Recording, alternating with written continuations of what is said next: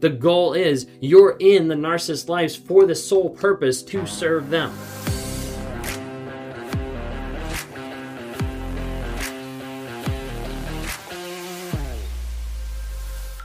Do you ever feel like the last relationship you were in, the person didn't care about you? The person didn't understand you? The person didn't really think anything much of you. Like maybe they maybe it felt good at the beginning, but then it seemed like you were just a commodity. Like you were someone in their life that made them look better, that made them feel better. Did you have that relationship where it just felt like you were getting used and abused in different aspects, whether that was because of your looks, because of your money, because of your knowledge, your education, because of your status, because of the family, because of the business you were in? Like, did it seem like that? Because a lot of times you'll find in toxic relationships, a person will try to get with another person to use them. And then as they progress in the relationship, they start realizing, like, wait a second, there's actually not love, there's actually not care, there's actually not respect. There's just someone that's trying to use me. What I want to propose to you today and what I what I want to talk about is that the narcissist, the, the sociopath, the psychopath, the toxic person, the person that's been in your life with that toxicity, the narcissist in your life thinks you're a toaster. And they expect you to perform every day just for them. If you guys are new here, my name is Ben Taylor. I'm a self aware narcissist on this channel to provide awareness, growth, healing, and change. Providing awareness to help people understand what narcissism is. Because, hands down, we meet with people every single day that have gone through this stuff that are just finding out about it. That are just understanding of, like, I never understood this. I wish I would have known this 10, 20 years ago. A lot of times we'll talk to people in clinicals or or going through psychology or psychologists or therapists that actually like, hey, I've learned about this in school, but I still got into a toxic relationship because it doesn't look the same in real life as it did just going through it a day in the in the textbook. So awareness, growth, healing, and change is why Raw Motivations is here. If you haven't had a chance to be able to see the small nuggets of truth we drop every single day in other platforms, check out TikTok, Instagram, Facebook, YouTube, LinkedIn. Follow under there under Raw Motivations. We got the podcast under Raw Motivations. If you want to hear from the wife's perspective, a lot of people have been asking, like, hey, when's your wife going to go live again? When she's going to communicate? Well, we weren't able to be able to put that on the schedule, but we were able to start doing podcasts. And so we've got a new, brand new podcast out called Trauma, Drama, and Life by Ben and Kayla Taylor. So feel free to be able to check that out on Apple Podcasts, Trauma, Drama, and Life. We're super excited to be able to have that up and just be able to share part of our lives, part of like a inside scoop, inside sliver on some of our past, but then also some of the stuff that we're going through in the present and trying to communicate and be open, honest, and vulnerable with you guys so you can actually see what's going on there. A lot of people want to hear perspective. If you're curious about that, or if you want to you know send in questions for us to be able to go through and talk through, uh, you can go to rawmotivations.com or you can just send me an email, ben at rawmotivations.com. We'd love to be able to hear from you to be able to help with that. If you want to work with me personally, or if you want to go through either some of the coaching to break free of the trauma bond, work through the rumination phase, and set up boundaries moving forward, and be able to see that from a different perspective than what you've experienced before, would love to talk to you. Go to rawmotivations.com. Love to interact with you there. Okay? Anyways, let's dive in. So we know a lot of times narcissists, we talk about narcissists having, you know, they have high ego, they have grandiose, they have these fantasies, they have manipulation. You know, what we also see a lot of times almost like a God complex. And and I did a video recently about like how narcissists don't believe in God because of the aspect of I have to be the best. And the best means I have to be the best in the room. I have to be best in the relationship. I have to be the best in the job environment. I have to be best in the universe because I am. I am that person that is the best. And so a lot of times the narcissist will replace God or, or, or, the biggest being in the universe kind of thing, like that idea. They'll replace any of that with themselves. And this breeds a lot of that entitlement piece.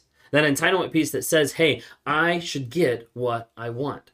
I should get the things that I need. I should get the things that I am entitled to. You see, a narcissist a lot of times thinks that they're the center of the universe and that people should honor them. People should respect them. People should worship them for stuff that they haven't done and for stuff that they're not good at. When I was in a regular regular job, I guess you could say, and I was working at Chick Fil A. That's one of the one of the places that I worked at for ten years and I grew up in and learned a lot of stuff in that business. And I became really, really good at what I did. And as a result, a lot of that went to my head. And I was like, hey, I'm also really good at what I did. Don't, I mean, I was also, I also had that go to my head before I even, like, as I started the job. It wasn't like I learned it and then I got the ego. I had the ego when I walked in. You know, just ask my wife. She said I was a jerk. Um, so, anyways, like, I, when working there, You know, I wanted people to see, hey, I've got all the answers. And so like people would come to me and be like, "Oh, like what's the problem to this?" And I fix it in like 2 seconds and be like, "Oh my gosh, like that's amazing."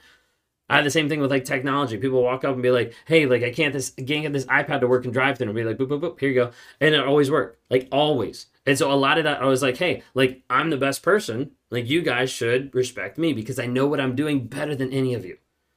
I felt like, and I wanted to be the top dog. And as a result, that the idea was people are meant to serve me. They're meant to give me what I want, which is the opposite of what I should have been doing, which is the opposite of how I should have been leading in that environment and in a team setting.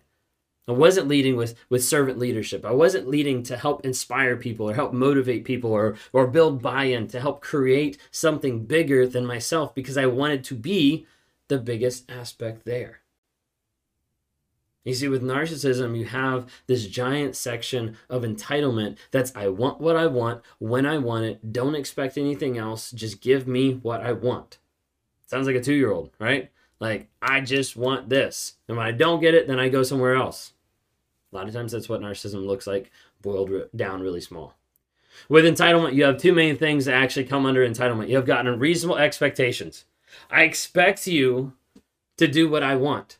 So I expect you to give me access to all of your life while you have access to none of mine. I expect you to let me go through your phone anytime I want, even respond to your friends, even check out different things that you're talking to other people. I expect to be able to do that, but don't you dare touch my phone. I expect to control all the finances, but don't you dare ask me for money. I expect to be able to do all these things. Unreasonable expectations that narcissists put on other people because they expect that from the entitlement piece of you owe me. And the second thing, unreasonable expectations. The second thing is automatic compliance. So it's not just that you owe me, you owe me now. You owe me now. With the things I expect, I expect it done now. I expect it done yesterday. Like I asked you to do this, you haven't even done it for me. Like I expect you to show up in this way, like you haven't even got ready. Like what is actually going on? You'll see the narcissist get super upset because that entitlement piece is so huge of I expect anything and I expect it now. Think of it this way. Say you say you come downstairs in the morning and you're getting ready to make breakfast. And you go to pull the toaster out and plug it in and get it ready. And you go to grab a piece of bread and stick it in the toaster. And as you get ready, you turn to the toaster, and the toaster looks right back at you and says, No, I'm not toasting your toast today. You'd be like, Okay, one, you'd probably feel crazy because the toaster's not supposed to talk, right? But then two, you'd be like, what the heck? Like you're this is your designed function. Like you're not here as a blender you're not here as a refrigerator like you're literally sitting on my counter as a toaster to toast my bread for breakfast. That a lot of times is how the narcissist is actually viewing you when you don't automatically comply with their expectations. You see a narcissist thinks that you're an appliance to serve them you're an appliance that's put into their life to be able to serve them and to make them feel better about themselves, to make them look better about themselves, to make them think better about themselves, whatever it might be. The goal is you're in the narcissist's lives for the sole purpose to serve them. A lot of times when you don't work, when you don't perform how they want, then that's when they devalue and they discard you. The thing is, the narcissist will get super upset when they put the toast in and they and they turn the knob, knob up too high, and all of a sudden the toast comes out burnt because they're upset with the actions that they've done. They're upset with what has been produced by what they have done. A lot of times when a narcissist pours into your life all the mean things, all the abuse, all the awful things, they're upset of like, why are you not like producing what I want? I'm supposed to get exactly what I want regardless of how I treat you.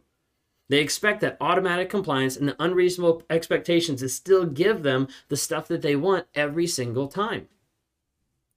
Maybe some of you are like, okay, well, I'll just be, I'll just be a toaster that just sits there, and I'll just hope they don't, that, they don't notice me. I'll just be silent. I'll just kind of like gray rock them with the toaster.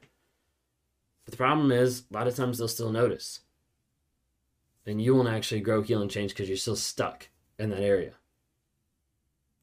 A lot of times you might think, hey, I'll just sit there and I'll just not respond. I'll go no contact. I won't reach out, but I'll, I'll not respond. A lot of times people think, like, hey, no contact, but they don't actually block and keep the door shut. They're still getting activated by trauma every single day as they interact with that person. So you want to be that sassy toaster that actually takes back their power, says no, What you have to do is you have to leave. You have to get out of a toxic environment and focus on taking back your power, healing, growing, and changing, and not being around the person that expects you to comply with their unreasonable demands. Because the narcissist is looking and is viewing you as being a toaster, as being an appliance that is meant to serve them. What I want to tell you today is stop being an appliance that's only used to warm up a narcissist's life and start to take back your control.